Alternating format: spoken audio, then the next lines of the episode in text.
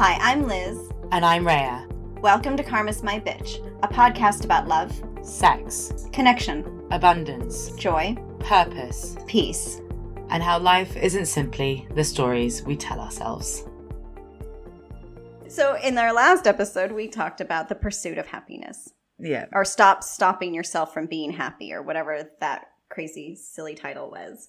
And today it, we are talking about walking away from misery. And it's funny to me that I think logically the episodes would have been inverted. No? First, you talk about moving away from misery and then pursuing happiness. Mm. But as we know, guidance tends to do shit upside down. Why? Because you have to understand where you're going before you understand what you're leaving. That's their explanation but neither one is necessarily past, present, or future. It's more just in your present state. Mm, yeah. Okay.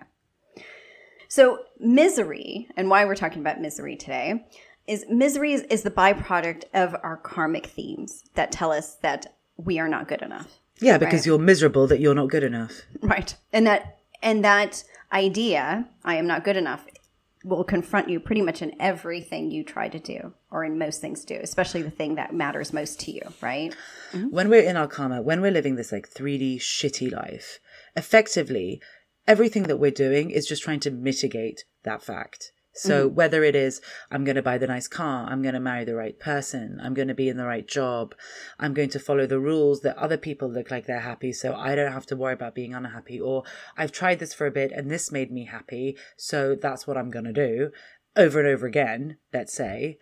um, all we're effectively doing is we're looking for relief from the fear that we're not meant to be happy, we're not meant to be in bliss. We're not meant to be happy to be alive, right? right? We're meant to, like, as you said in previous episodes this season, 3D was about survival. Mm-hmm. And yeah. so yeah. that is actually a very miserable fucking existence. And no one really names it as that because if we were to turn around and go, guys, everything we're doing, our whole lives, it's all pretty fucking miserable. And all we can do is use our coping mechanisms to make it better. Whether it's no, drink, less miserable. yeah, just, just, yeah, less just miserable. less miserable. Yeah, we're, we're going to smoke. We're going to drink. We're going to binge watch TV. We're going to sleep. We're going to throw ourselves into work. We're going to give ourselves some kind of fake goal to work, work towards and say, when we're doing this, that's why we're good. We're going to mm-hmm. look at, oh, okay, we're going to define ourselves by our job title, by our worth in other people's eyes by the size of our ass. Like all these things that we're doing, you know, if someone actually went out and goes, everything, literally a whole culture, people are selling us shit simply because underneath everything, we are miserable. We are believing every lie. We are following every rule. We are asking other people to take care of us. Mm-hmm. Simply, and we are using the external to validate the internal because we want the external to tell us that the internal feeling that we're miserable is wrong. Yes or that it can be fixed, that it's completely fixable.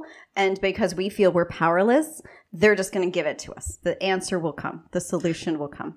But also, there's a part of us that doesn't really think it can be fixed. I think it's a misguided hope. Hmm, okay. And I think actually, if you define hope as our heart's desire, it is as we do, right? Yeah. Episode nine, it's, season one. Yeah, but it's it is a heart's desire for us to not be miserable.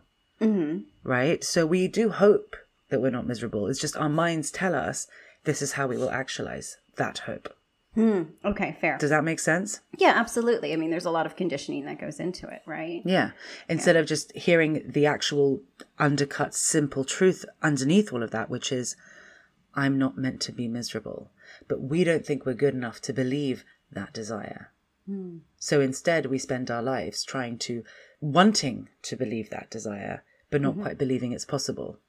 And I think that's why we're talking about walking away from misery almost, because it's it's really and the pursuit of happiness happening at the same time. It's walking towards the belief that we can be happy and leaving the fear behind that we're destined to be miserable. Yeah. And one of the things that came up in the previous episode, which I'm understanding a bit differently now and thinking about this theme in terms of misery is that when we give ourselves permission, sort of at the end of the episode, but when we give ourselves permission to be happy, to pursue happiness, and not regard it as a selfish act, what starts to happen then is that we become aware of so many of everyone else's shit. Like, so as we've burned through and worked through what you call our shit, and I call our karmic shit, right?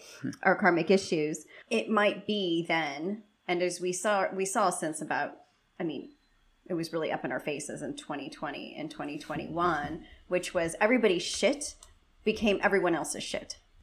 You And have to deal with the fact that I'm upset. Yes. My anger and my fear becomes your problem. I mean, it's even as simple as let's look at a breakup, right? One person breaks up with the other person. The fact that the person being broken up with is upset about it becomes the problem of the person who's doing the breaking up. But if you actually think about it, just for a moment, who benefits when two people are in a relationship and one of them doesn't want to be in it? The person, you're effectively dating someone who doesn't want to date you, which is shit for you. Yeah. Uh, or you're dating someone who you don't want to date, which is shit for you. So actually, whilst someone staying in that relationship may seem like as if they're thinking of the other person or working through it or whatever else it is, Mhm. actually, the selfish act is the kind act too. Yeah. And the thing is, is that we cannot, like, and I definitely, definitely have experienced this so many times, but we cannot Do share.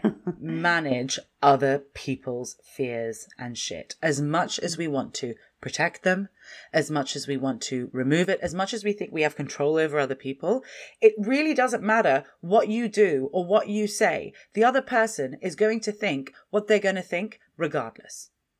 Oh, every Oh, time. Completely. And every time they think that, it's going to be because of their past, their histories, their experiences, their memories. It's going to have nothing to do with how you're acting in the present. Um, yes, over time, when two people grow and you start listening to yourself and you shed your karma and all the stuff, then yes, maybe you can be more present and they can be more present and you can move on from it. Yeah. But really, your shit belongs to you and only you. no Only one you. can deal with it. And Yes. the same goes for the other way round. Yeah. I no one could love me out of the fact that I didn't feel lovable. Just as much as I can't fix someone enough so they don't feel broken. It's just not the way it is. No, it's not. And we want to be able to.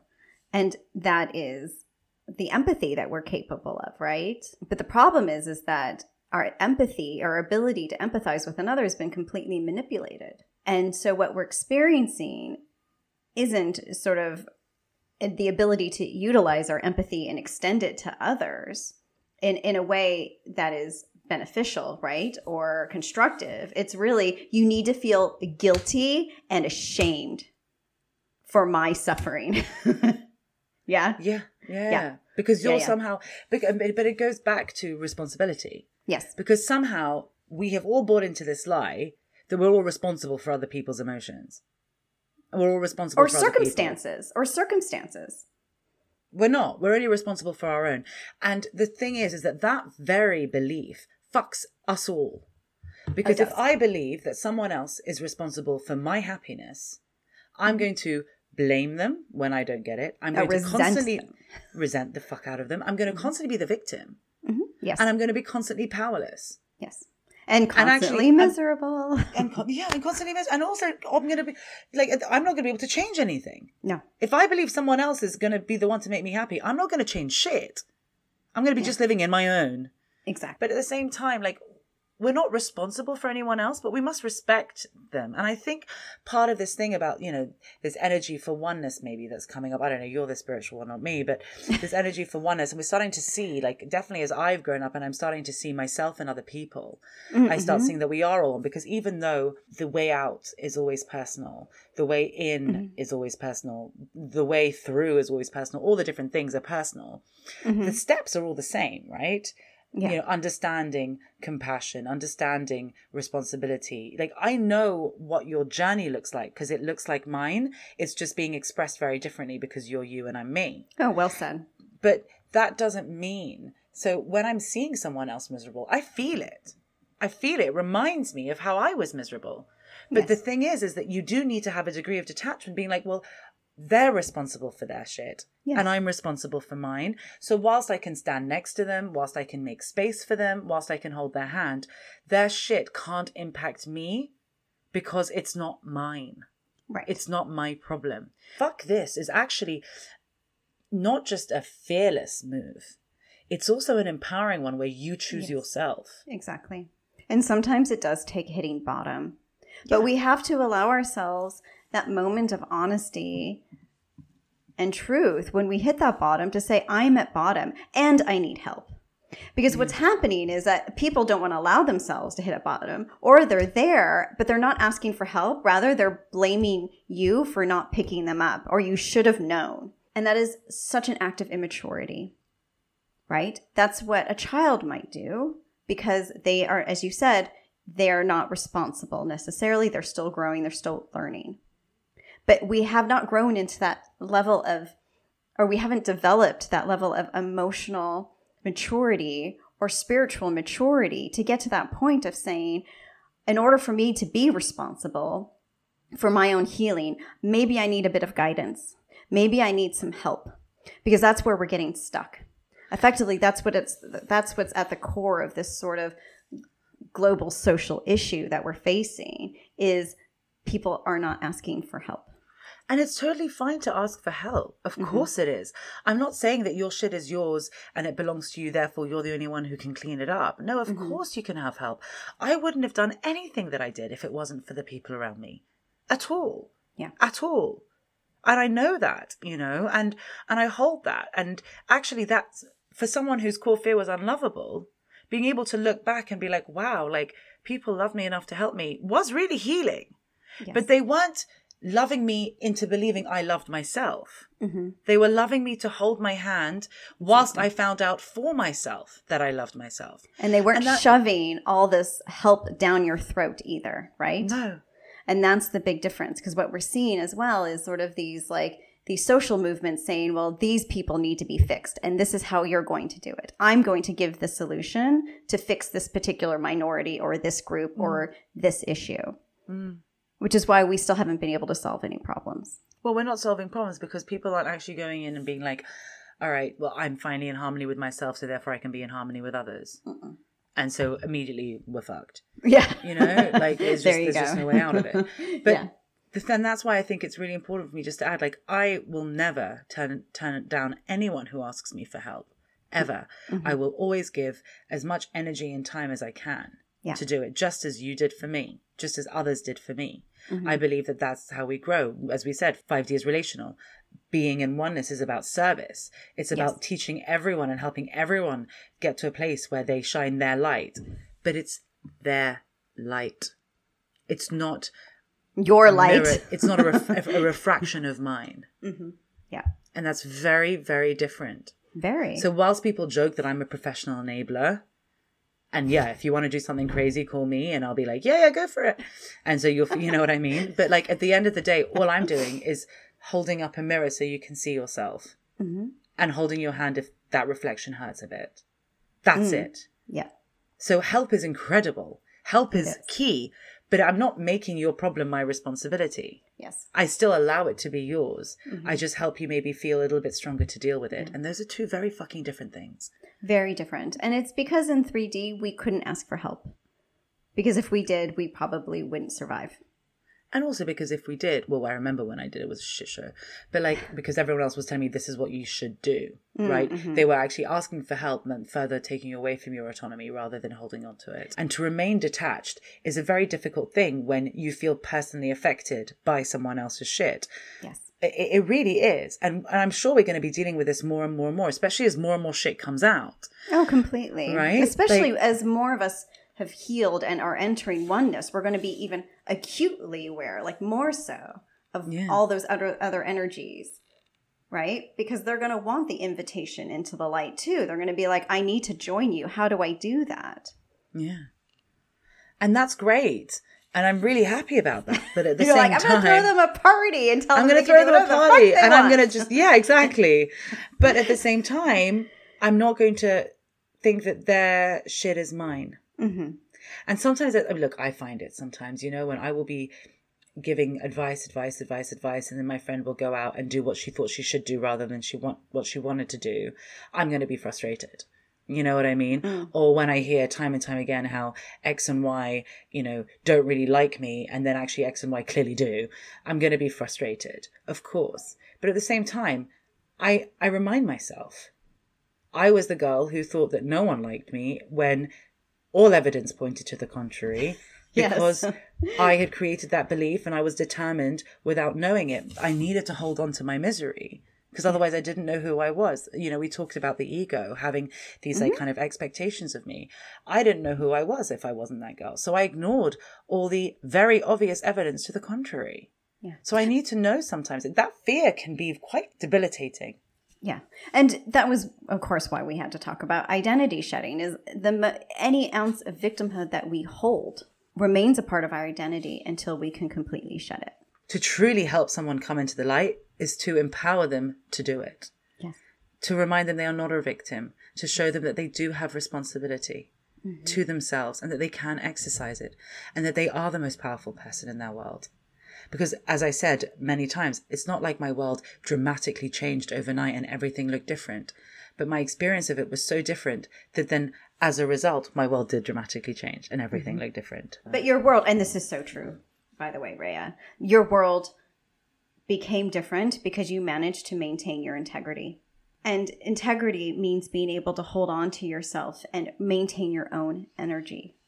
And that's key because we, we feel like, you know, eh, the, you know, the empath in us wants to kind of give away our energy or feel what other people are feeling or completely be there. But then that just kind of turns you into a doormat. And also, you end up picking up on, like, I don't know, sometimes I'll spend time, like a lot of time with someone, and I'm trying to help them and they're not listening. And then I end up feeling icky because I end up feeling them. Like, and I don't mm-hmm. mean that in a weird mm-hmm. way, but I, I, I almost Yeah. like become them to try and heal them. But then Yes. because no one's healing anything, I end up just staying as them.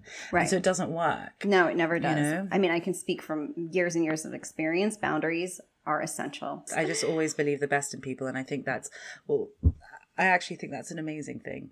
It is. believing in the best in people. A lot of people cuss me to the ground about it, but I'm like, you know what? Like, I do because if I didn't believe the best in me, I wouldn't be where I was, where I mm. am. Believing the best in people is actually seeing their light, mm-hmm. and I think that that makes me really special. Very special. And that is you being in your own energy. And energy is just that internal barometer that allows us to maintain both harmony and hope. Okay, you've lost me. Can you explain that again? Okay. Uh, I had to say it that way first, and now I'll Yeah. simplify. So, as we defined hope back in season one, episode nine, seminal episode, hope is the expression of our heart's desires, right? Yeah. And harmony is the energy that underpins 5D oneness. Okay. And that's what allows us to be in flow because when we're in flow with ourselves, we are in harmony. We are experiencing the harmonics of 5D, which is, you know, the vibration of 5D in spiritual speak. And so we are able to maintain that level of oneness, right? I'm speaking with my hands here for anyone who's just listening. but it allows us to be up here, if you will. So when we are up here in that particular 5D vibration and we've experienced that and we have that energy, we're living in that energy and I will sim- I'll try to simplify this after. We're talking about a particular feeling, not an emotion. And a feeling is a physical awareness of our being and the sensations that we are experiencing. So, as you've said once before or previously, experiencing becomes normal. So, the more in now, so the more you experience The more the same thing, the more mm-hmm. normal it becomes. exactly, and that's what 5D is. That's what now time is. That's what integrity is. That is when we are ourselves so much, like without compromise, without sacrificing integrity, without giving up who we are at, for a single second, is how we know who we are in that moment. Does that make sense? Have yeah, I I mean, it makes sense to me. Yeah, it makes sense to me because I'm imagining it for myself, right? Like Mm-hmm. in my karma, when I didn't believe I was good enough, I never did what I really wanted to do. I did what I thought I should do. Yeah. But working through my karma was effectively not doing that anymore and doing what I wanted to do rather than what I thought I should do, Mm-hmm. which allowed me to get through my karma because I started to see that I could live life on my own terms as me. Yeah. So that became normal. Mhm. And so, me being in my energy, me being in integrity, is me always expressing who I am at every stage. Yes. And so it allows you to be consistent, right? Oh my God, I'm like boringly consistent. I mean, maybe my actions will always be different, but my actual, the inside is always the same, which is what do I feel? Okay, let's just do that. Exactly. I listen to myself first. Exactly. And so then you are less able to compromise Oh, yeah, no, that's annoying but true. because it literally takes you outside of yourself. And this is really an energetic thing that I'm talking about. I'm not just talking about this sort of conceptual, mindset kind of thing or spiritual thing. I'm actually talking about this is what higher consciousness looks like. This is how I maintain my integrity in my life.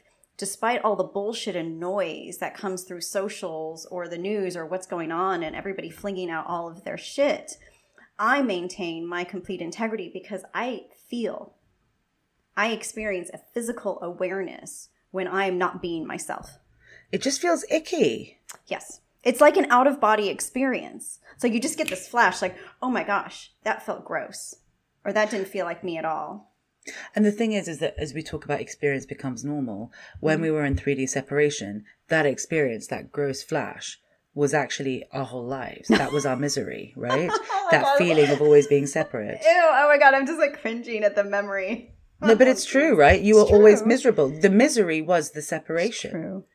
So the harmony is the oneness Now within ourselves. Exactly. And so here's the thing that we're having to learn to cultivate when we're in sort of this 5D oneness and we're working through, you know, we're raising consciousness and vibration and stuff is that we are we've always been quite separate from our bodies. Our physical bodies, I mean. Mm. Yeah, I mean, me we're separate. We're we're in separation. You and everybody else, Rhea, to be fair. Right? You are acutely, I mean, your experience of it has been very acute, but it's not to say that I mean everyone has. Our physical bodies effectively have been almost more so because they were always sort of the tools in which we've had to navigate this human earth experience. And we so- thought we could manipulate them.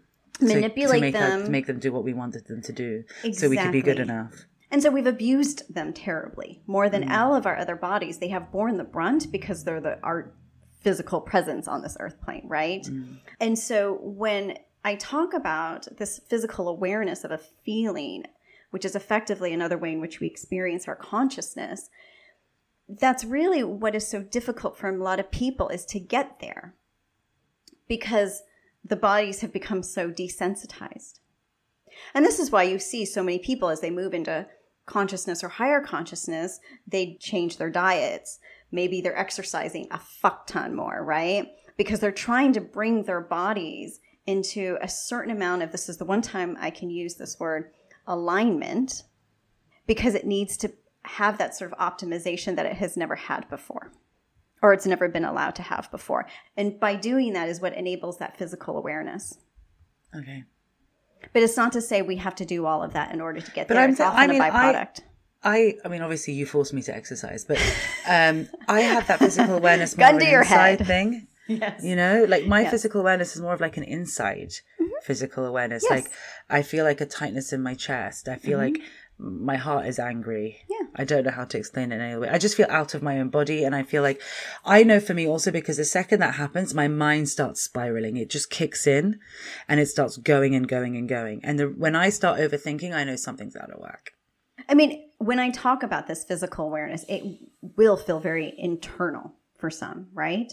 All I'm saying is so often, you know, depending on the person and their experiences and their karmic stories and their childhood and their lives, et cetera, et cetera, et cetera, they might be so divorced from their physical body that getting back that connection not only takes time, but it takes a lot of work.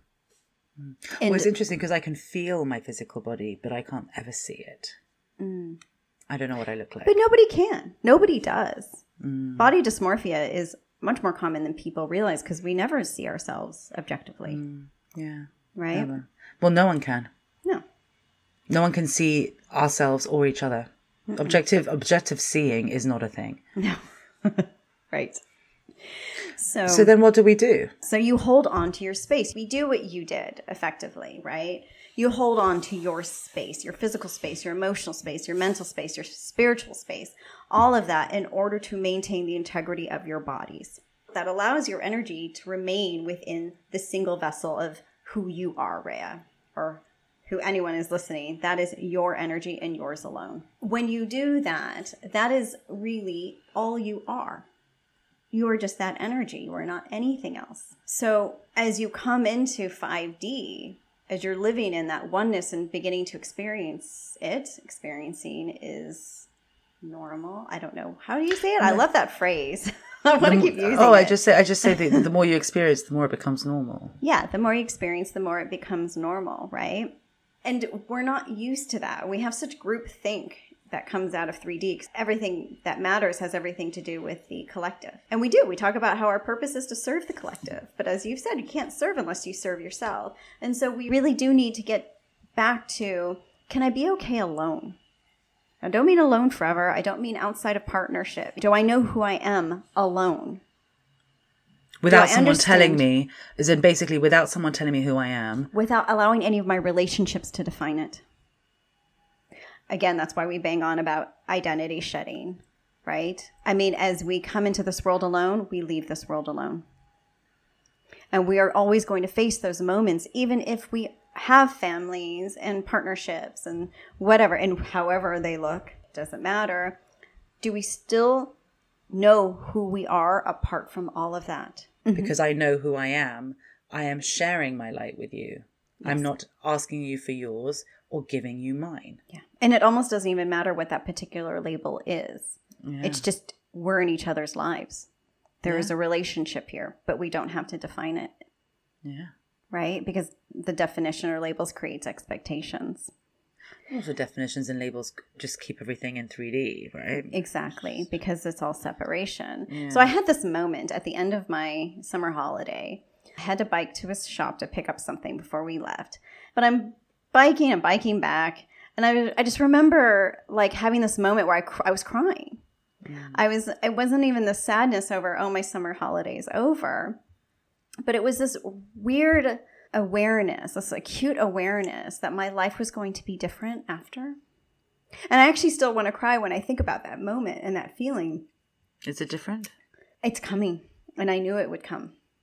And I just was so aware of it. And I was so aware of like where my life was shifting from where I was.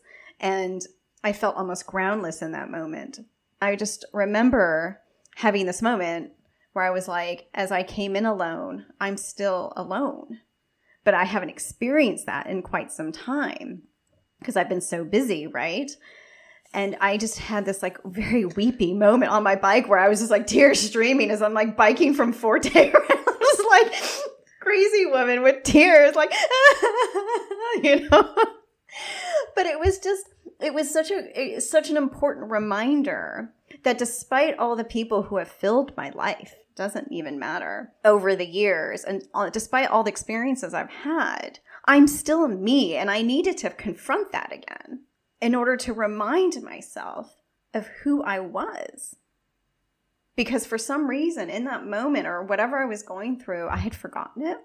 No, I've had feelings like that. I mean, I'm the same. Like sometimes I think, oh my god, like this is who I am now, and mm-hmm. it feels, I feel groundless because I'm like, what do you do when you your life isn't about escaping the suffering? Yeah. what do you do when you've walked away from the misery? Mm-hmm. What do you do? and we're here to figure that out because nobody's going to tell us what to do. I mean, in that moment where it was like, okay, well, maybe I'm not going to be all these things to my children anymore because they don't need me in that capacity. They need me as an ATM and, you know, mm-hmm. other things.